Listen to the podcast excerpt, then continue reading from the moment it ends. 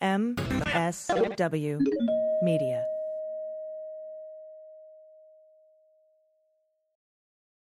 Hey, it's Kimberly, host of the Start Me Up podcast. If you like your politics with some loose talk and salty language, you're going to love my show. I interview the coolest people like Mary Trump, Kathy Griffin, and DNC Chair Jamie Harrison. The Start Me Up podcast has an easygoing, casual style and a strong emphasis on left leaning politics. We also have frank discussions about sex and more than a few spirited rants. Just visit patreon.com slash startmeup or wherever you get your podcasts and start listening today.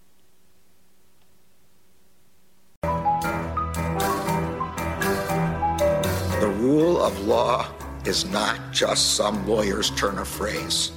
It is the very foundation of our democracy. The essence of the rule of law is that like cases are treated alike. That there not be one rule for Democrats and another for Republicans, one rule for the powerful, another for the powerless, one rule for the rich and another for the poor, or different rules depending upon one's race or ethnicity. To serve as Attorney General at this critical time is a calling I am honored and eager to answer.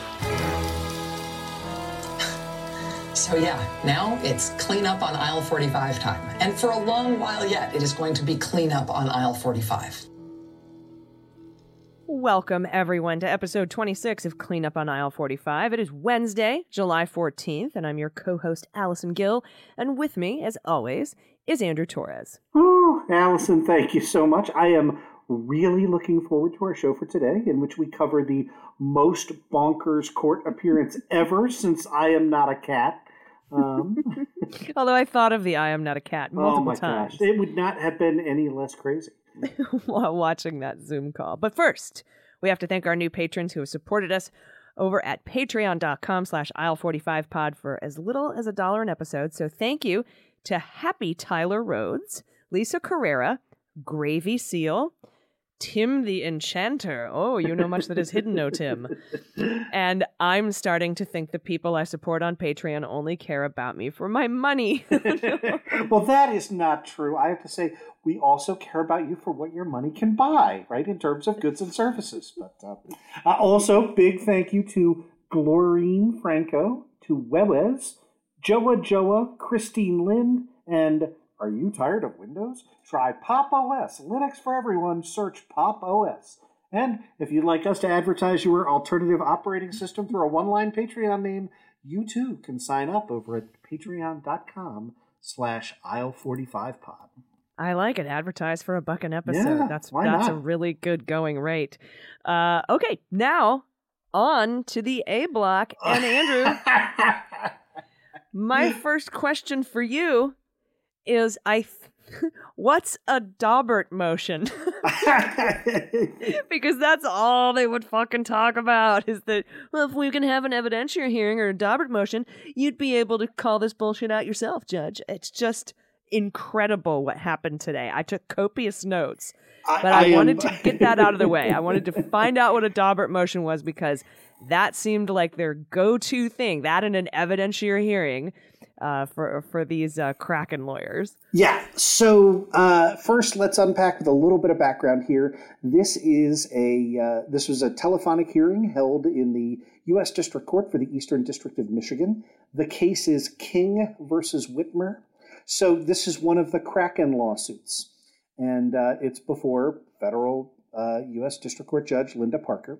And today was the hearing on sanctions for each and every lawyer who appeared on behalf of or was named in any pleading filed by the plaintiffs, right?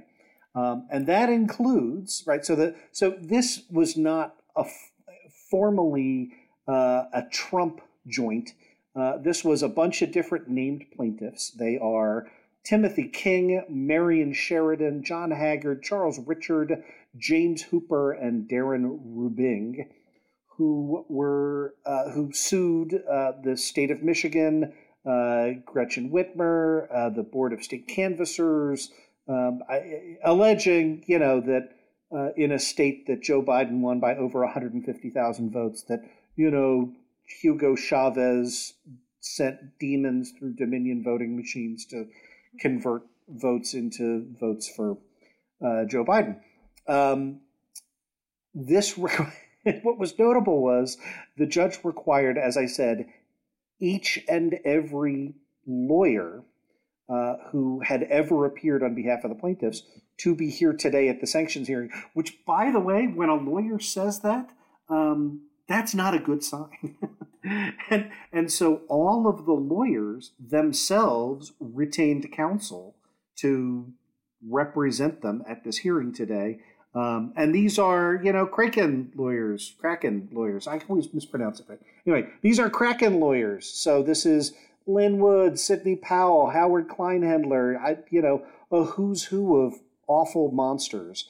Um, and uh, and it was hysterical. So, so the the the Kleinfelder and the Powell and the the those were the ones who filed the suit, or are those the ones who who are representing the lawyers? Yeah, no, no. So they filed the suit. So so I'm glad you asked the question. Let's unpack because it's multiple layers. So the named plaintiffs, the people I talked about, Tim King, Marian Sheridan, all of these are just you know lunatics. Um, filed the suit. They were egged on to do so by Sidney Powell.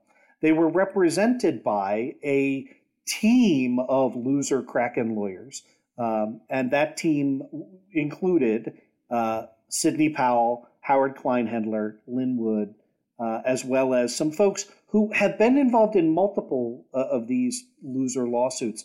Julia Haller, she put on the best show today. Mm-hmm. Brandon Johnson um, and uh, and and Emily.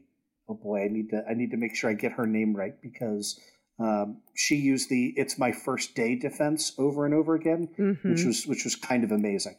Um, but uh, uh, uh, yeah, so and then so, there was Campbell. Campbell was also. So what happened was right. So all of those people that we just named themselves hired lawyers.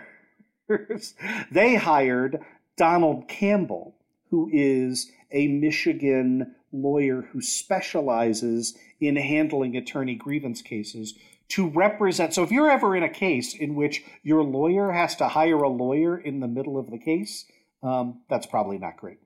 Yeah, boy, and I tell you, after uh, the way Campbell talked to the judge today, I don't know that he's going to want to keep working in Michigan. Uh, he he may be sanctioned himself. We are we are going to get to it, right? So that's the multiple layers here. By the way, the name I couldn't quite come up with was Emily Newman, uh, whose defense was "It's my first day."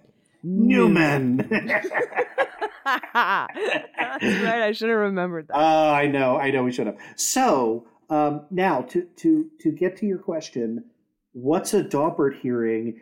Is uh, th- th- if this were you know if we were doing it Jeopardy style, I would say you know if the answer is what's a Daubert hearing, the question is how do you know that the lawyers to be sanctioned ran out of good legal arguments and began just throwing nonsense out there.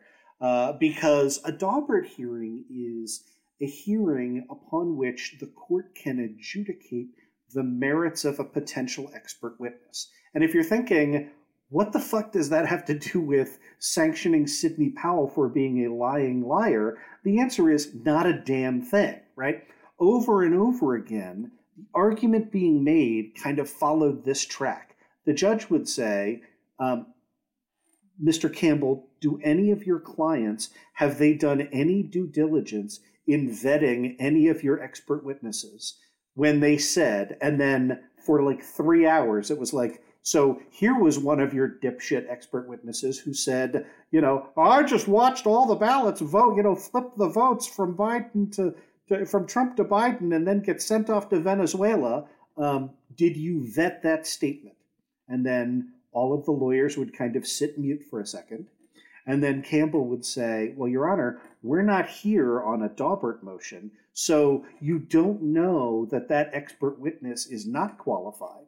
And then the judge would kind of look askance at, at Donald Campbell and say, um, You tried to admit as an expert witness somebody who was an auto mechanic who filed under the secret code name of Spider. Are you really telling me you want a Daubert hearing on that? And then Donald Campbell would say, well, you know, without a Daubert hearing, you can't prove that my clients were, you know, idiotic, idiotically negligent lawyers. And the judge was like, okay, well, if that's your argument, so noted. Yeah, and their other repeated defense seemed to be well, all of these affidavits, which she did go over in quite a bit of detail, one one by one.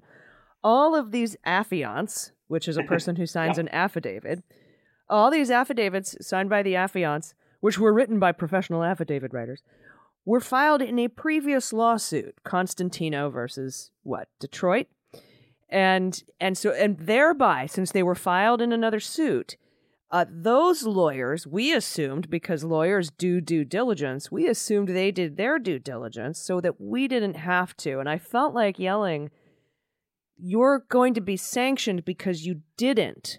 Right. And you're you're relying on someone else that that did. And uh, so, I mean, they kind of were throwing the Constantino lawyers under the bus, who probably deserve to be thrown under the bus. Uh, indeed, they do. um, uh, but but that seemed to be there well this isn't a hearing on that. And and then their other defense seemed to be like well if you just let the case go forward on the merits we could have you could have decided these witnesses were full of shit on your own judge. Well why why do i need to do that?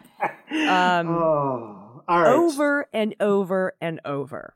Yeah um, so i want to tackle both of those two points that you just made. I, I will tell you that the, the constantino stuff provided truly the most entertaining misunderstanding on the day in which uh, Julia Haller, uh, who, you know, by the way, has been practicing law for longer than I have, right, um, seemed truly not to understand at a level that, you know, because this is a Zoom call and there were between uh, 17 and 20 people in the Zoom call the entire time, set up in the boxes like the Brady Bunch, right?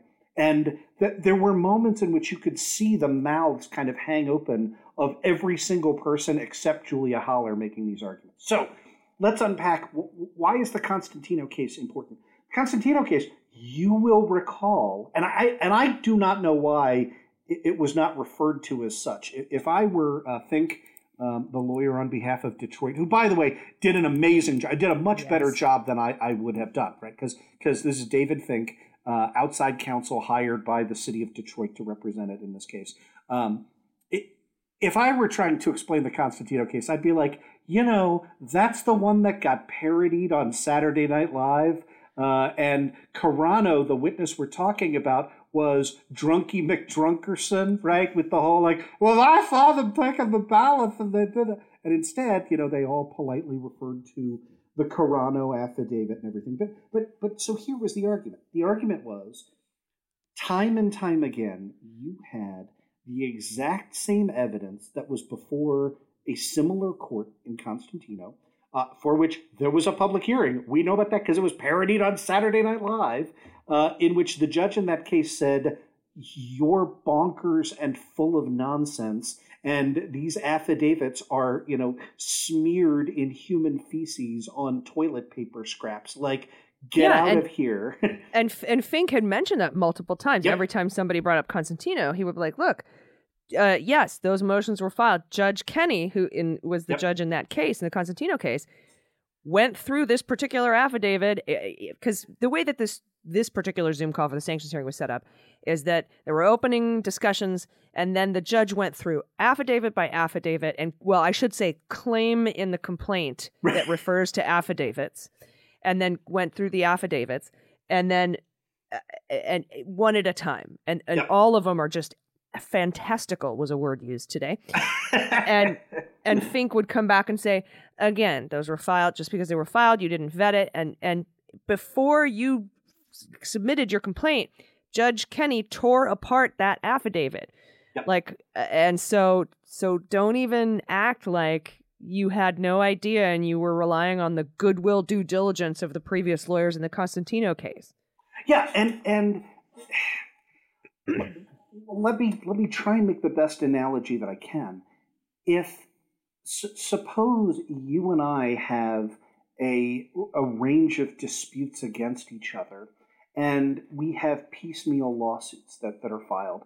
And I introduce an expert witness on, I don't know, damages at the first trial, and the court rules that my expert is not qualified, dismisses the case out, and uh, and it doesn't impose sanctions, but essentially says, you know, Mr. Torrez, you should be embarrassed for introducing this piece of evidence in this case. The question is, can a subsequent lawyer introduce that exact same evidence supported by the exact same affiant writing almost word for word the exact same affidavit in another case. And if your answer to that is well obviously of course not congratulations you're smarter and a better lawyer than sidney powell. Um, but that's what they did right? They've got this core group of like terpsichore and spider and you know these lunatics who are willing to lie under oath who get caught out for lying under oath that they don't get charged with perjury because nobody gets charged with perjury unless you back out of a plea deal or you know there, there's some you know similarly egregious circumstances. Um, and then they just packed it up cut and pasted and filed again over and over again in a bunch of different jurisdictions. And we've talked about that on this show where you know references to uh, you know, like the Detroit Processing Center show up in the Pennsylvania lawsuit, right? Because because again, these are 62 different hack job, cut and paste jobs with the same common nucleus of operative morons, right? And all of the so this was your first point on Constantino. The, the question that the judge was asking was, can can any of you lawyers come in here and defend that you did a modicum of work in figuring out whether the stuff you wanted to put in front of this court for for me as a judge and for a potential jury to rely on as potentially true as potentially dispositive of this case did you do the slightest amount of background work to figure that out? And the only argument that that's why you know ties back to the original question uh, that uh, that Campbell had on on behalf of his uh, soon to be sh- sanctioned clients was well, you know, we're not here at a we would be prepared to defend the qualifications of Spider if this were a Daubert hearing, which no, they would not. And that that ties into your second question, which is you know sort of talking about the difference between this hearing and a trial on the merits. And uh, why don't why don't we get into that after the break? Yeah, sounds good. And I also have some questions about the First Amendment. I thought you might. Everybody, uh, we'll be right back. Stay with us. Hey, everybody, it's Allison Gill for Cleanup on Aisle 45. The world is racing to get back to normal, and we're all rushing to meet up in person again. But after the year we've all had, getting back to feeling normal takes time. I found it exhilarating, but also very stressful and anxiety inducing to go back out into the world. I'm trying to remember the importance of prioritizing my mental health during this time. So if you're feeling overwhelmed by it all, you are not alone, and that's important to know. And it's also important to find support you need to face those feelings and move forward. Uh, I like to keep things simple. That's why I love Talkspace Therapy. The Talkspace app makes it easy to connect with your licensed therapist on your schedule without having to wait weeks before your next appointment or to go out and sit in a crowded waiting room. I get to have convenient live video sessions all from the comfort of my phone, so I can do it from anywhere and take my therapist with me. Talkspace therapists have developed tools to help you cope in difficult times, whether you're a parent, student, millennial, if you're experiencing depression, anxiety, or just someone who's having a hard day. Talkspace can provide the support to help you feel better. Talkspace offers individual and couples therapy too, in addition to medication and prescription services. With thousands of licensed therapists available to match with, Talkspace is the number one online therapy platform to help you sort through any issue. Talkspace therapists are experts in dozens of specialties, including anxiety, depression, relationships, and more, to help you start feeling better. So set goals with your therapist, and they can help you make sure you're really progressing and start feeling better with a single message. Match with a licensed therapist when you go to Talkspace.com, and you'll get $100 off your first month with use promo code CLEANUP, all one word. That's $100 off when you use promo code CLEANUP, all one word, at Talkspace.com. All right, everybody, welcome back. Before the break, we were talking about Oh gosh, uh, so many things. But my two main points are the defenses. First was the Constantino case, and the second part, which you were about to get to, Andrew. Tell us.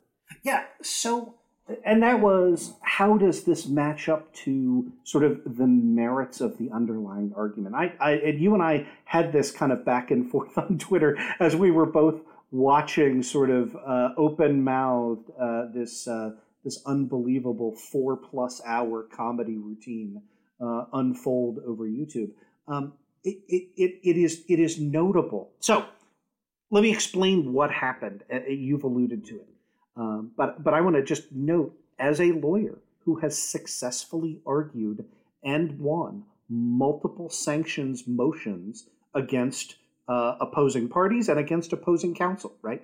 Um, I, I, I want to illustrate how a how rare that is, and b in both of those, uh, in, in in each of the last two successful sanctions motions that I have argued in federal court, those have been decided on the papers, right? Like there was not a need to have a hearing. It was we put forth like this is the misconduct on the other side, right? So most recent case, I had um, a, a, an opposing uh, counsel and uh, their client who refused to stop contacting my client and my client's donors and employees and contractors with these like you know breathless uh, you know breaking news kind of updates right? Proposing to characterize the litigation. And i i sent like a dozen polite letters and said come on man like they're represented by counsel. You got something you want to say to my client say it to me.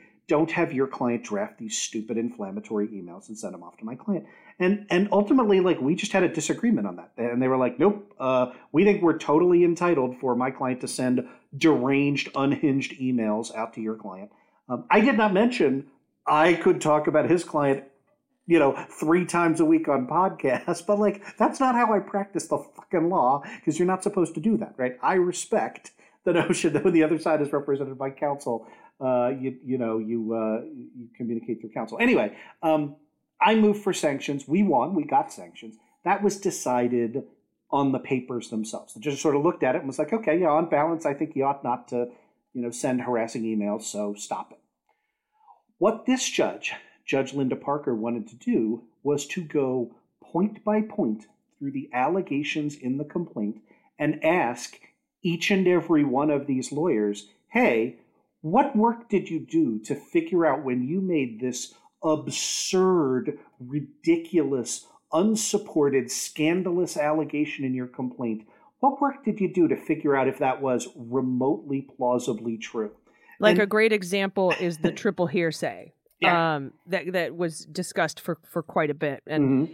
in in this particular uh, triple hearsay thing, we've heard about this before, you've talked about this before. Uh, somebody who was an attorney who said they were attorney but acting as a as a poll watcher was told by a another GOP challenger that someone told him that they talked to someone who was crying because other people told her to backdate ballots. and so it's uh it's a literally my best friend's brother's boyfriend's cousin's girlfriend heard from this guy who knows this girl who saw Ferris pass out at 31 flavors last night. It is that. And and so she's like you're really gonna that's really you're gonna you're gonna put in triple hearsay as evidence and and and of course campbell's like absolutely your honor. And and was just a dick to her. But that's like one example of the diatribe of these different affidavits and their claimants and and and, and because because the judge made made specifically to, to tell us for sure that it's not just the affidavits it's that you reference them in your complaint and then she would take them to the complaint page and paragraph number uh, of their complaint and you and how it was subsumed in this language about how you know the Michigan uh, election was fucked up, uh, and so so that's one example. I just wanted to sorry to interject that. No, no, no, no, no. That that that is a perfect illustration, and you know it tied back together with with your previous point that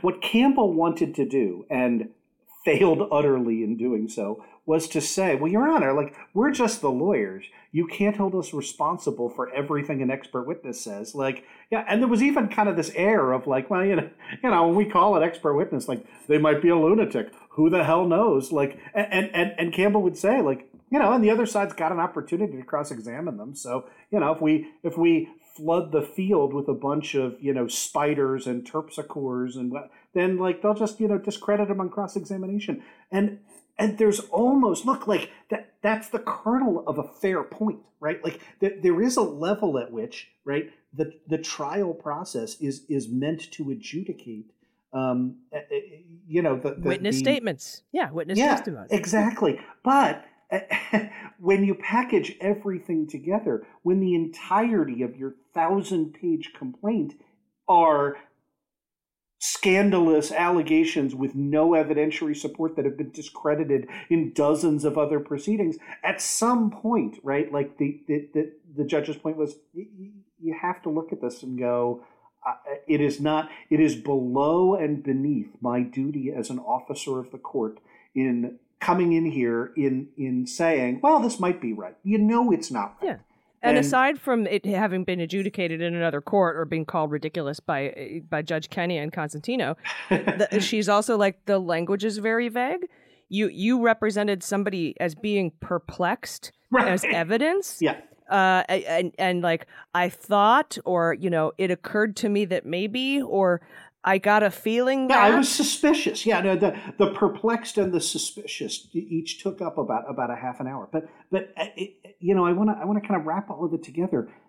This is calling the lawyers into account for the substantive arguments that were made in the complaint. And mm. and and their sole defense was, well, you know, you could cross examine us on this. It it, it illustrates the you can cross-examine the witnesses on this. It illustrates the utter ridiculousness of the claim, and we, we've discussed this on this show and on opening arguments, that is sort of circulating around the right wing O sphere that is like, oh, well, you know, all of these liberal judges prevented us from making our case and they never looked at the evidence.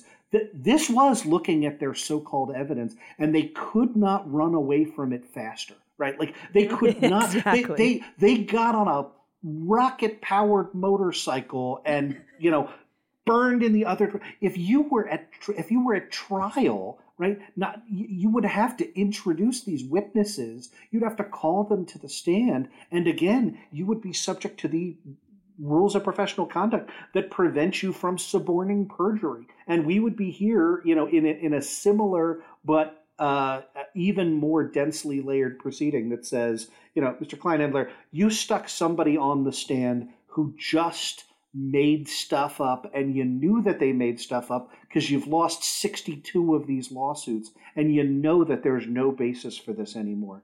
Um, yeah. It was it, it, was it was truly uh, astonishing.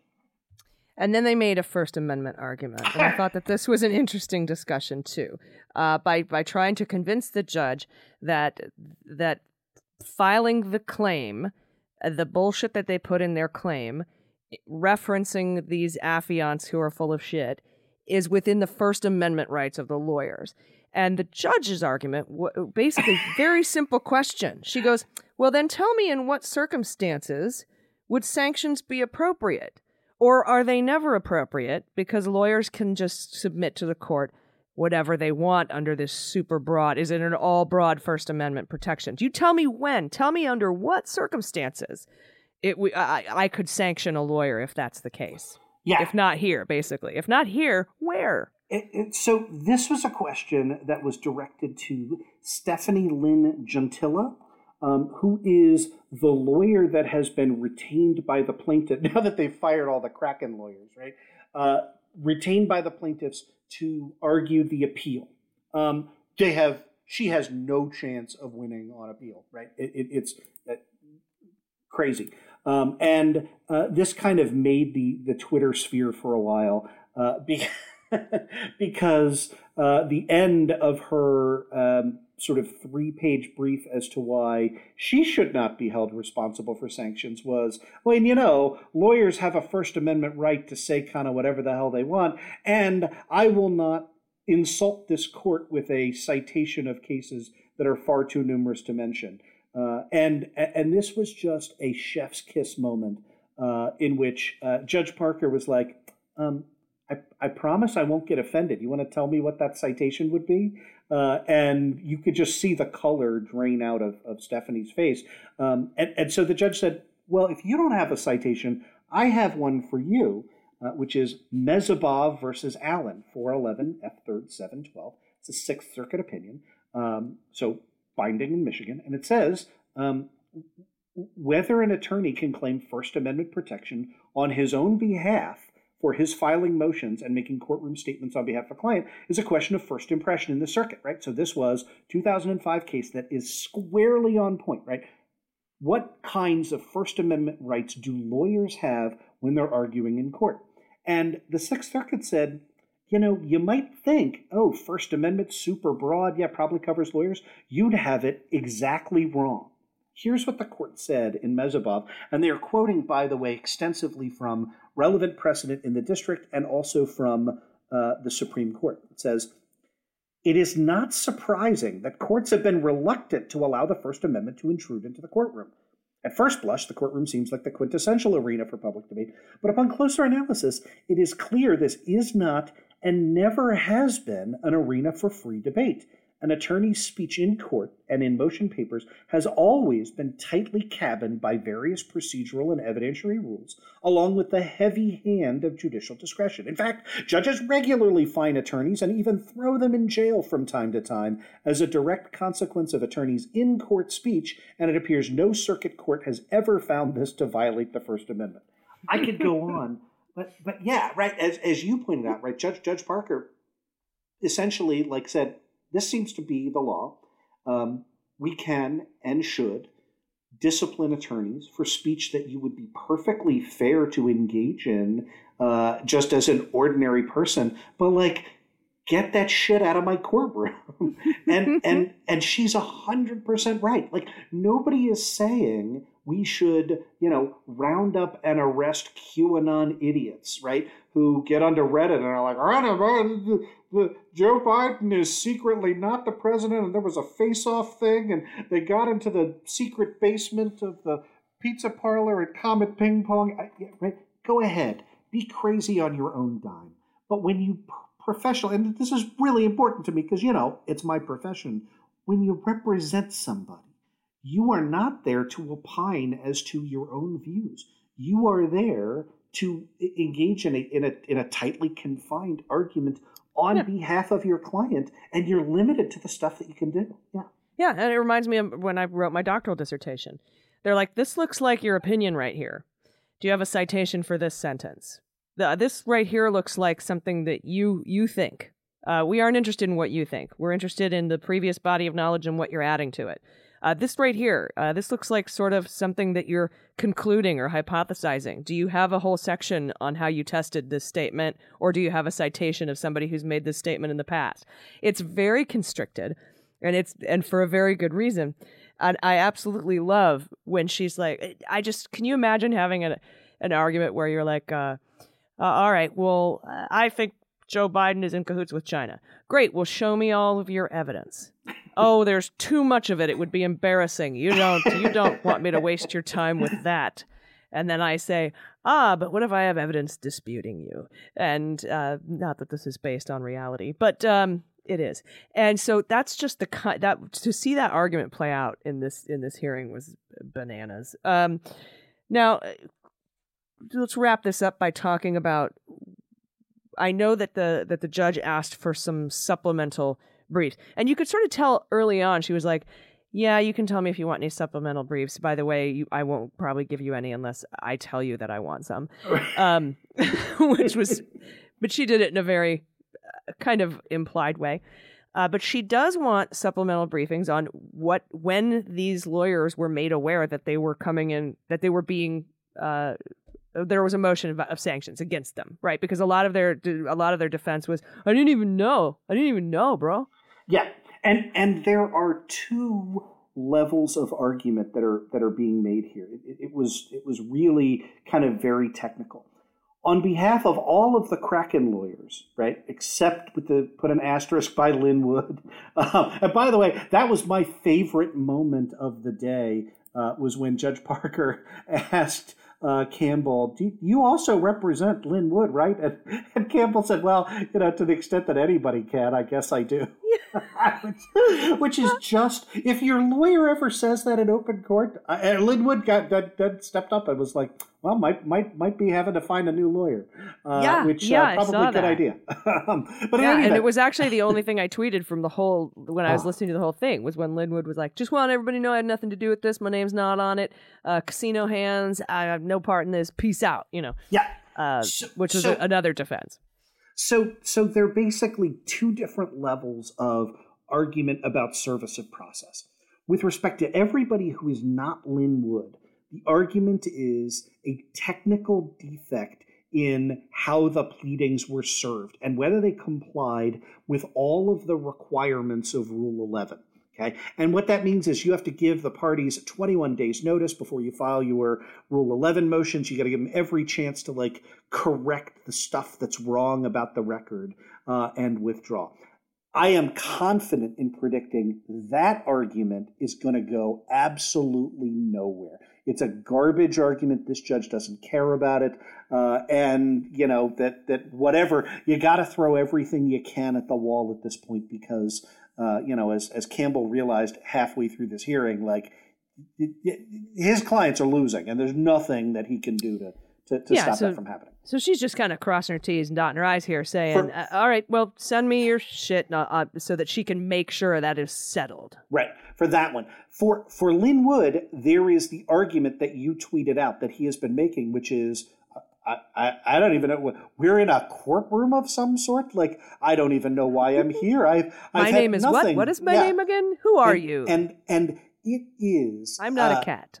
Yeah, we have we have talked about this on opening arguments. I'm going to delve into the trap element a little bit more when we do a follow up on this on a deep dive on OA uh, on the Friday episode. So a little bit of a plug there. But but but this is designed to set a trap for Lin Wood, and it is this. It is clear everybody in that room on that call knows that he's lying.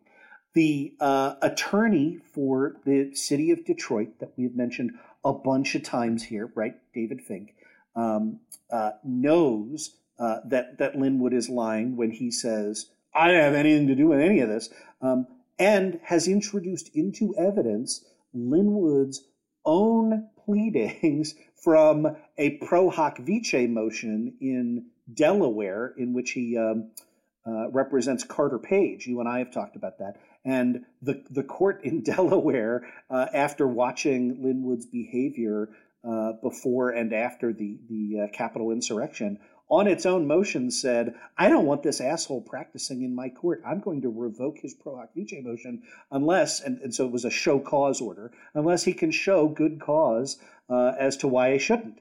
And in his response to the court's show cause order, Lin Wood said, I'm an expert at this. I represent all sorts of election people, including I represent a group of plaintiffs in Michigan He challenging the it. Uh, certification. so he he used it as an argument in another jurisdiction to prove that he's not a piece of shit. Right, when he thought it would help him. And so what this Ooh, and so buddy. and so Lin Wood is playing fast and loose here. And what Judge Parker did was say because you heard Lin Wood multiple times said, "Why don't we just do a hearing here? You can ask everybody on the call, and they'll say I have nothing to do with it." And Judge Parker very very intelligently said, uh, "I'm going to give you the opportunity to brief this, Mr. Wood."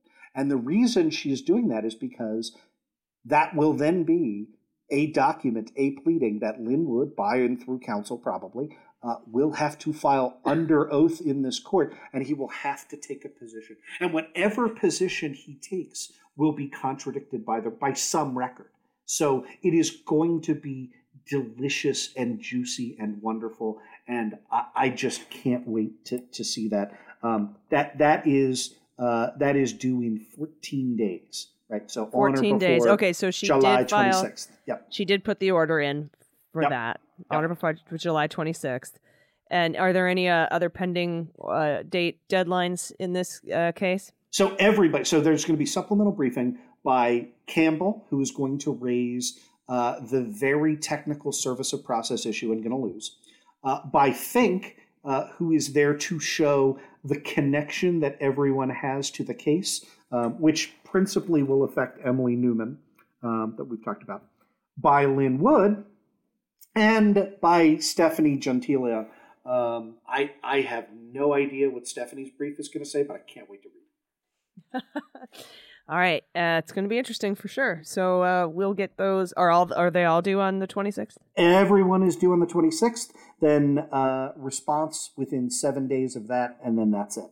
Uh, No other hearings, and the decision will follow. And then so first week of August, uh, you are going to see uh, referrals for disbarment uh, for uh, Howard Kleinhendler and Sidney Powell at minimum. That's what you know. What that was exactly my uh, prediction. They would she would refer to the chief judge on Powell and uh, at least Powell, possibly Kleinhendler, and then there would uh, be. Uh, I think that the rest of them would be barred from practicing in the Eastern District of Virginia. Uh, not barred, but uh, you know, the judge can say, Yeah. yeah, you, you're prohibited from doing this Eastern Vi- District of, of Michigan, and possibly fines. Yep. Oh, oh, I think they will get fined, and I think they will get uh, a, a wide ranging imposition of attorney's fees. Will not be attorney's fees for the entire litigation, uh, but it will be a lot. Yep, cool. So you think the same thing? I all right, sweet. We're in accordance in our beans. Uh, that makes me feel good. things. Yeah, about my Um, pins and beans. Pins and beans. I like it. All right, everybody. Uh, we're going to be right back. We've got a lot of other cleanup news that happened this week. We're going to cover that in the C block. And then, of course, we have comings and goings. So you don't want to miss that. It's a, it's a big one this week. So stay with us. We'll be right back. Hey, everybody. It's AG, and I am happy and proud to announce we are launching our very own podcast network.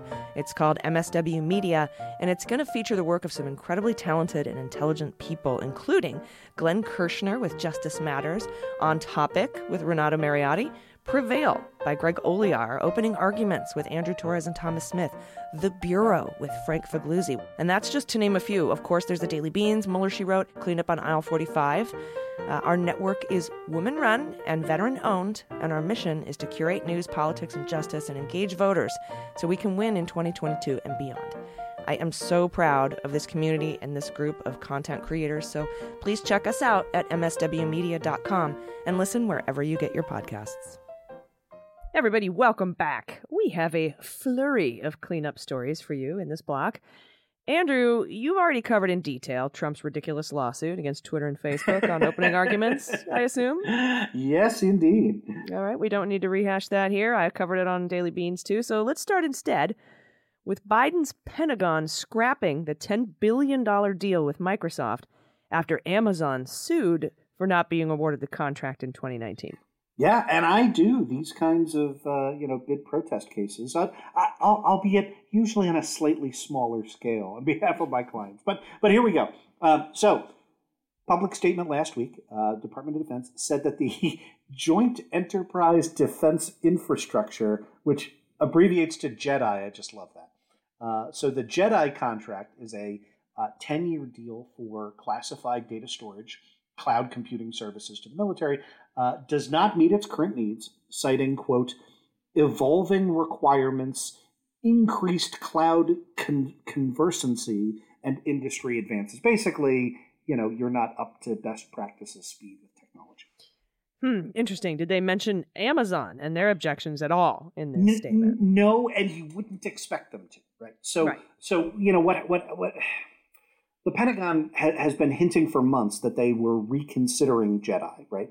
And uh, it's not hard to see that like those concerns get raised when you have a bid protester that is bombarding you with uh, internal complaints, right? And that was the Amazon litigation. And, so procedurally, the way that works is you have to exhaust your administrative uh, remedies before you can go to court, right? And in the process of exhausting those administrative remedies, now you know you might think like, um, so you know the, the the first level is you go back to the same decision makers and say, we think you made a mistake and you missed X. Um, you will not be surprised to learn that you know the people who awarded the contract, you know, to Microsoft when you say we think you made a mistake, their first response is usually, "Well, we respectfully di- disagree." Right? Um, so uh, yeah, but then- the government, you know, and I know this because I've done a bunch of these contract bids. yeah, they have a process, which is you put out the bid, the people come in, you go through the things, you make a selection, people can object, then you have to reconsider, and then you can make a final decision, and then there can be an appeal. And then, you know, I mean, there's always this, and I'm sure the Pentagon is the same way. I mean, if it's probably more steps at the Pentagon than there was at the Department of Veterans Affairs, but you know, there's this whole big long thing that that I don't think got consideration. Yeah, well, and and you and Amazon would be, you know, sort of in the same camp on that. And this is common in government contract cases. You you you would say, one of the one of the most frequent reasons that is given to protest the awarding of a particular contract is to say we think there was some kind of undue influence here, and that is in fact what Amazon told Forbes. They said that uh, the the decision to use Microsoft and not Amazon, think about this, was due to quote outside influence that has no place in the government. End of quote. Yeah, and I, I assume we can mean they're referring to the fact that Trump hates Bezos, who owns Amazon, because he also owns the Washington Post, and that's only among other reasons that he hates Bezos. I mean, I remember when Trump tried to get the old pre DeJoy Postmaster mm-hmm. General to double Amazon shipping rates for no reason. And I was going like, that's a fucking impeachable offense. Why isn't anybody that's what Nixon did and was impeached. Why isn't anybody doing anything about that? And then the GSA thing with the FBI thing. But I remember him trying to him trying to triple, double, triple the Amazon shipping rates. I, I he had uh, the the DOJ instigate um, antitrust investigations into Amazon, which, by the way, um, totally welcome, right? Like we, yeah, we should fine. absolutely look at the market power that Amazon has. Uh, but yeah, I am not a cheerleader for Bezos, billionaire yeah, here. I'm just saying, like you you can't do this shit in government when you're making contract decisions. Yeah, well, you're not supposed to be able to. So um, I I I completely agree with that. Um, and and and I think if my business depended on doing business with the government, the last four years would have been a challenge, right? So, you know, even Microsoft is, you know, all but said they understand that this decision, saying, quote, the DoD faced a difficult choice continue with what could be a years long litigation battle or find another path forward. yeah, even if that path is to just give everyone a fair shot and go through the correct process and not ap- apply weird biases, right? Because it, it, it, might, eh, Microsoft might end up with this contract after all, but Amazon would be happy and probably not able to as much to litigate if we follow the rules. So, you know, I'm going to assume in grand government tradition, they'll rewrite the project probably and call for new bids. Yeah, yeah they will just release a new uh, RFP. Um, I, I, I need to tell you, right? Like typically, when you have a bid protest, I I would say probably twenty percent of the time or less it's successful. Um, and usually, the remedy you get is not the remedy you ask for, right? Like what you ask for when you bring a, bring a bid protest is um, it should have been us, make us the recipients instead. You almost never get that, but sometimes you will convince the government to say, you know what, we're just going to scrap that old contract altogether. Uh, and we're going to replace it with a new one. Yeah. Uh, and and that's what they've done here. So the Pentagon says that they're going to replace JEDI with a new program called the Joint Warfighter Cloud Capability, uh, and will solicit bids from both Amazon and Microsoft, and could award the deal to more than one company. So uh, yeah, that's that's a couple of good new bites at the apple for Yep, yep. over my 12 years in in government service, I only saw this type of thing, uh, like a scrap and a redo, done one time. Um, and that was because the government actually wanted to go with a different bidder than they originally chose. But yeah. because it takes a year and some bad shit happened in that year, they were like, "We're going to scrap this and start again," uh, so, and which is all legal. Um, all right. In other cleanup news, the U.S. Commerce Department released a report this week on proposed auto tariffs that Trump refused to make public. Uh, what did that report say? and what were the what are the implications here? oh boy! All right.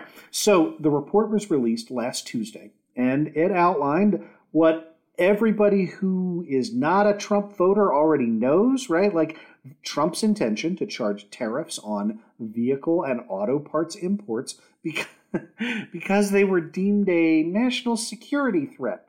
Uh, that is not the case, by the way. Uh, lawmakers at the time, including Republican Senator Pat Toomey of Pennsylvania, pressed for the study's release, saying that that justification was unfounded because it was. Yeah, he was actually quoted. Toomey's quoted as saying, a, a, quick glance confirms what we expected. The justification for these tariffs was so entirely unfounded that even the authors were too embarrassed to let it see the light of day. exactly, and it, I mean, it is just.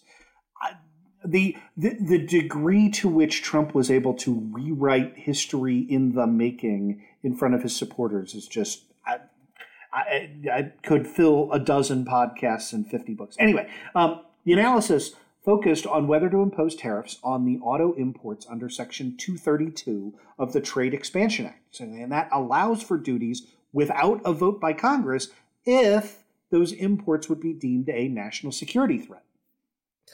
Is is that the same uh, law, the Trade Expansion Act, that he used to put tariffs on steel and aluminum too? It is, yeah. So the justification in this report for the auto and auto parts imports is a- absolutely ridiculous, right? The study determined that the national security risk for purposes of Section 232 includes the quote general security and welfare of certain industries beyond those necessary to satisfy national defense requirements. It found that of the excessive imports, quote, the serious effects resulting from the consequent displacement of production in the U.S. is causing a weakening of our internal economy that may impair the national security. All right. Uh, now, I would understand if you were going to import like missiles to use uh, from Russia, that that could pose a national security problem because they would probably send you used pinball machine casings full of shoddy pinball machine parts. Uh, used what? Used, Libyans. used bomb casings full of used Shoddy pinball uh, used pinball machine parts. Yes. Uh, so okay, national security, but auto parts. Yeah. Okay, well, anyway. it- I mean, it is. It's just. Uh, it's a six-layer chain of inferences, right? That like, if uh, I don't put these tariffs on, that will competitively hurt the U.S. auto industry. If we competitively hurt the U.S. auto industry, then we lack domestic capacity to manufacture additional war machines in potential times of war, and that puts our national security at risk. And if that seems like a bizarre chain of inferences to you, congratulations, you're everybody who is not a Donald Trump sycophant. That's the six degrees of Kevin Bacon. Yeah, it is. Well, you know, I'm glad the new Commerce Department is out from under the thumb of Droopy Dog, Wilbur Ross. Uh, next up, President Biden is uh, setting the federal government's sights on the power of big tech and big telecom in a competition order that will urge more regulation and enforcement against the sectors. Oh, yes. So the new EO includes over 70 different initiatives that are aimed at promoting competition in areas of the economy that the Biden administration finds a troubling amount of concentration, right? Uh, we alluded to this earlier, including uh, technology markets, right? So the order takes aim at big tech by encouraging the FTC to adopt new rules on the accumulation of personal data and banning unfair methods of competition in online marketplaces, and adopting a policy giving more scrutiny to mergers by dominant online platforms, focusing on those involving smaller competitors, serial mergers, data accumulation, the effect on privacy, and the competition of free products. Facebook, Instagram. Yeah, it- it- it- you uh, right? Yeah, Google, YouTube. Yeah. Pretty much directly aimed at that. I'm very glad about this because I all of us only get the choice of one cable provider, and the antitrust argument is, well, you can decide not to have cable. Right, cool, thanks. Um, the White House also wants internet service providers to offer a broadband nutrition label, so to speak, detailing their internet packages to give consumers transparency when they're buying services. Uh, the executive order will encourage the FCC to reinstate net neutrality rules, prohibiting the blocking, throttling, or paid prioritization of web traffic that was repealed by Trump's FCC. I fucking love this. I love this because this throttling shit sucks. Yeah, and and it answers the libertarian argument on why you should permit throttling, right? Which is, well, you know, we have, and, and I'm not kidding. I, I have seen this. The the argument of like, well, you know, if you look at uh, uh, uh, Hungary's internet service provider, you have these slim down, super small ISPs that give you like, you know, five gigabytes of internet data per month uh, for you know three dollars a month, and we don't, you know, those are being driven out of the market here, as if anybody wants to emulate, you know. Uh, uh, former Eastern Bloc countries with respect to, to their to their internet, but We should have that right. yeah, we should. And this that this will break out the data, and you will see right that that if there if when when we reinstate, like notice when we repealed net neutrality, uh, all of a sudden we didn't have a wellspring of brand new ISPs providing $5 a month internet. Uh, and when it is reinstated, you will not see you know your ISP bills go up. But we could do an entire episode on net neutrality and and, and uh, um, I want to I want to mention other initiatives that are meant to be pro consumer include banning excessive early termination fees. That's a good idea. And ending exclusivity arrangements in apartment buildings, right? So you come in and say, "Hey, we're only going to install, you know, one particular carrier," um, and so uh, that is uh, just a sampling, like I said, over 70 different initiatives designed to actually take on the problems of big tech, not, you know, a goofball lawsuit in Florida to call them the government by for purposes of the First Amendment. cough, cough. All right. Final cleanup news. The Biden administration released a new policy on Friday that largely prohibits the detention of pregnant, nursing, and postpartum women who have been caught crossing the border illegally. Yes. So Biden has done so much so far to unwind the xenophobic clusterfuck created by Stephen Miller and the yeah. likes. Uh, this policy states that except in special circumstances where a woman's detention is mandatory, expectant mothers and those who have given birth up to one year previously will not be detained by ICE. Yeah, and this is reinstating the previous long-standing policy of this country uh, not to detain pregnant women. Um, that policy, the only time in history that it was temporarily halted, was, of course, under the other guy's administration. Uh, a DHS official said that the new, policy, the new policy codifies that practice and expands it to include those with children under one. And I, and I would just add, just to just to make clear, I know we have a lot of skeptics uh, on the left on this issue. Uh, I, am certainly with you that I, I, think the Biden administration uh, needs to do more and needs to uh, build up its credibility in terms of completely undoing uh, the effects of having had right wing white nationalists running the department for four years. Um, so I want to tell you the bit about the uh, exception for circumstances where a woman's detention is mandatory, that's because that is imposed by statute. And so you cannot, as a matter of executive order or rulemaking, disregard the plain authority of the statute. Right? If they tried to do that, that would render potentially all of this unconstitutional. It would get enjoined by a court. So it's not trying to create an exception there. We need this is this is a really really good policy, uh, and we need to recognize and give credit where where credit is due. Yeah. All right. Well, that is the cleanup block. Those are the stories that I found that were the big changes that uh, I think pertain to the interests of folks listening to this program. So we will be right back with comings and goings, Woo! and there's a lot to discuss. So stick around. Buddy, where's the spatula? Okay, kids, let's go. There's just one place to go for all your spatula needs. Spatula City! Spatula City! A giant warehouse of spatulas for every occasion. Thousands to choose from in every shape, size, and color. And because we eliminate the middleman, we can sell all our spatulas factory direct to you.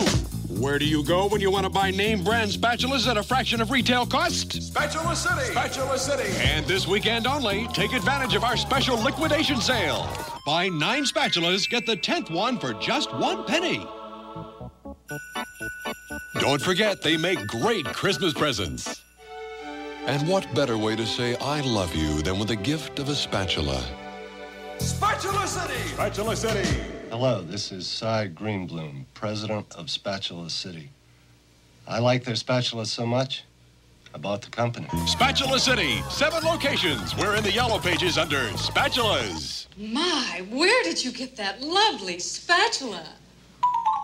Spatula City, we sell spatulas, and that's all.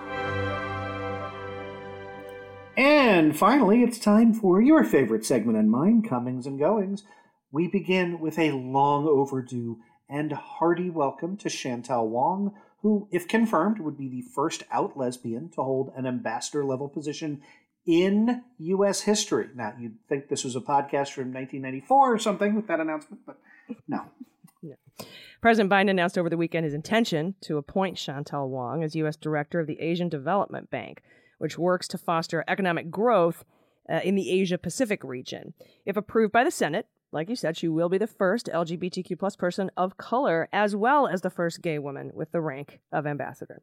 Yeah, and and like pretty much every Biden appointee we talk about in this segment, um, your Uncle Frank can't just hand wave along away as a diversity hire, right? With all the ugliness that that implies. She is eminently qualified for the job. She was previously appointed to the Asian Development Bank's board of directors by President Bill Clinton, so over 20 years ago, has served as the CFO of Millennium Challenge Corp, uh, as the budget director at NASA, and acting budget director at the Treasury Department.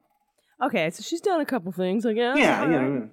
yeah. Uh, Ms. Wong said, if I'm confirmed by the U.S. Senate, I will serve with humility and with the purpose of advancing U.S. interests at the Asian Development Bank and the region on behalf of my fellow Americans. She also thanked her mentor, the economist Alice Rivlin, the founding director of the Congressional Budget Office. That's the, the good old CBO, quote, who has taught me about doing good and doing it right.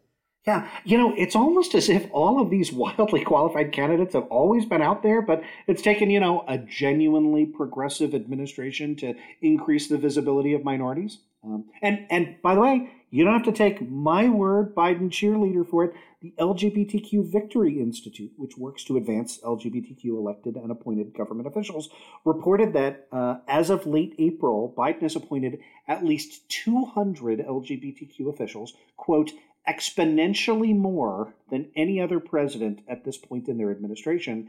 And the Victory Institute uh, has indicated that by their measures, the White House is well on its way to achieving parity between LGBTQ representation in appointments and the community's presence in the general public, which we estimated about five and a half, 5.5 to 5.6 percent. So um, that that's amazing progress. Yeah.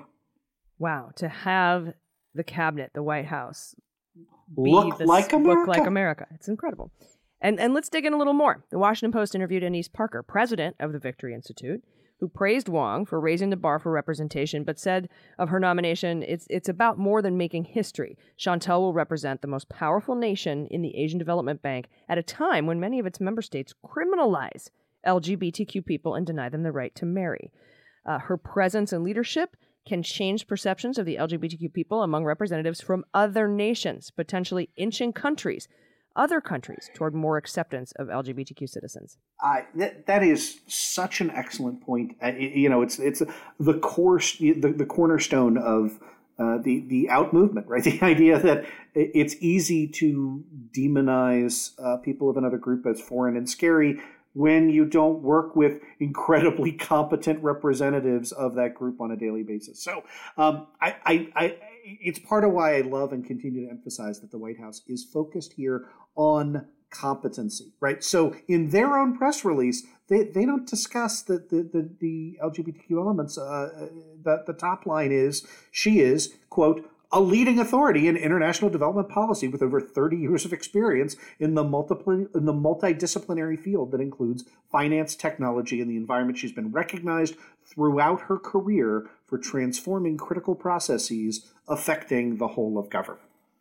Yeah, yeah, and I I don't want to pass over the historical nature of this though, because one closing remark from Parker, she said President Biden's administration is already the most LGBTQ inclusive in history, and his appointees have shattered long-standing political barriers through unthink the uh, thought unthinkable not long ago.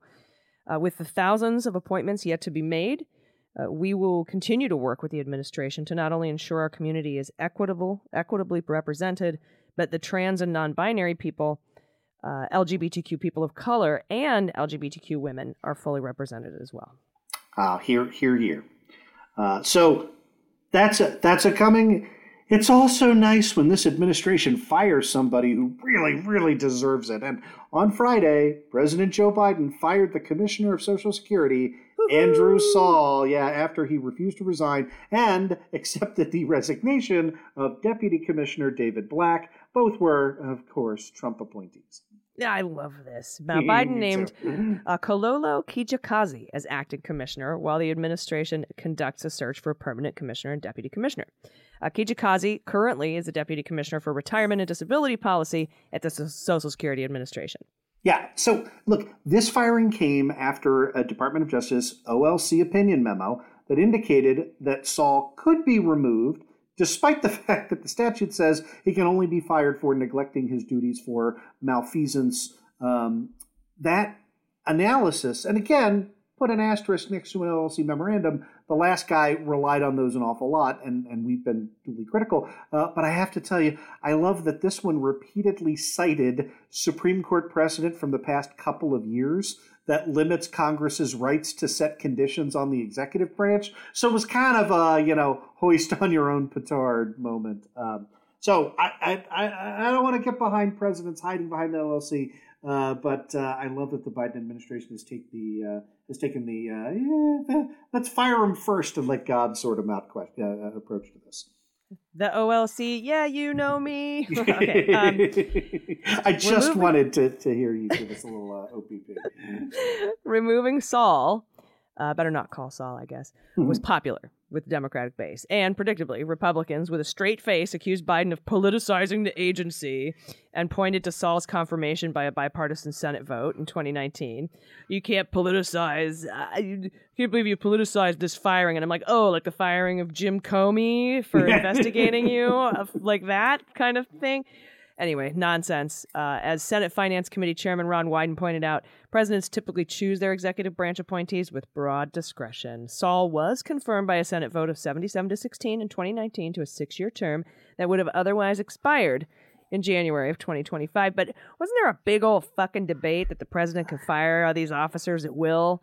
Um, as long as it's not done uh, for corrupt reasons. Yeah, I, I, seem to recall that that position being uh, a- accepted by both sides, uh, extending back to 2017. But that did not stop our favorite turtle, Mitch McConnell, who knows a little something about unprecedented, dangerous politicization, to call the ouster, quote, an unprecedented and dangerous politicization of the Social Security Administration. Fuck yeah. off.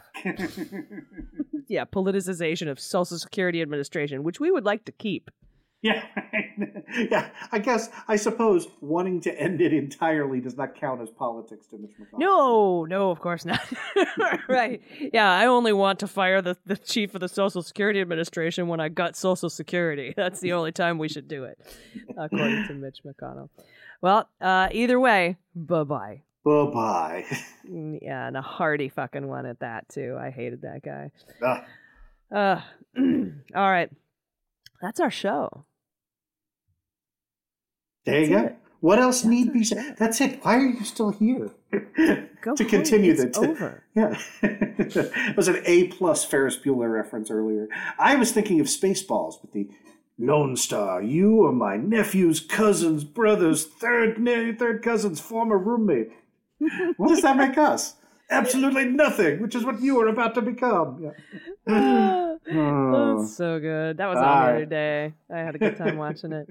Uh, should we assign everyone an 80s movie to watch for next week? Oh, yeah. I think, you know what? I think I saw the funniest meme uh, because, you know, they're redoing Sex in the City and Samantha's not going to be part of it.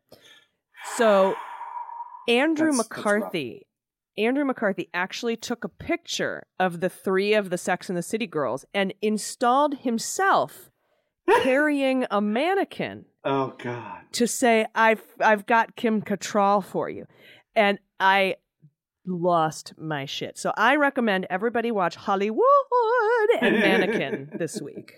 All right. Well, I have not seen Mannequin since the original Brat Pack days. Uh, I'm I'm positive that it holds up and that the character of Hollywood in in no way will wind up being an offensive stereotype.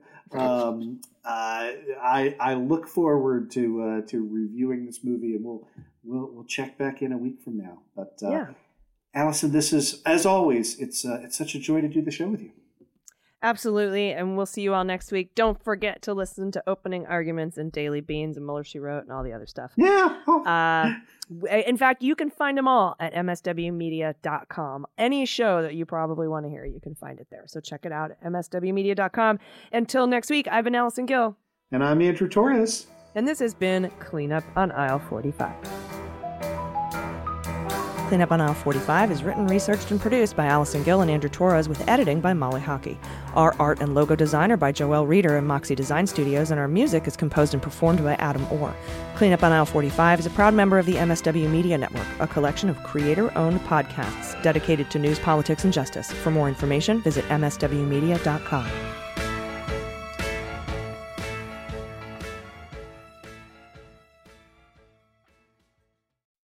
They Might Be Giants have been on the road for too long. Too long. And They Might Be Giants aren't even sorry. Not even sorry. And audiences like the shows too much. Too much. And now They Might Be Giants are playing their breakthrough album, Flood. All of it. And they still have time for other songs. They're fooling around. Who can stop They Might Be Giants and their liberal rock agenda? Who? No one. This ad was paid for with somebody else's money.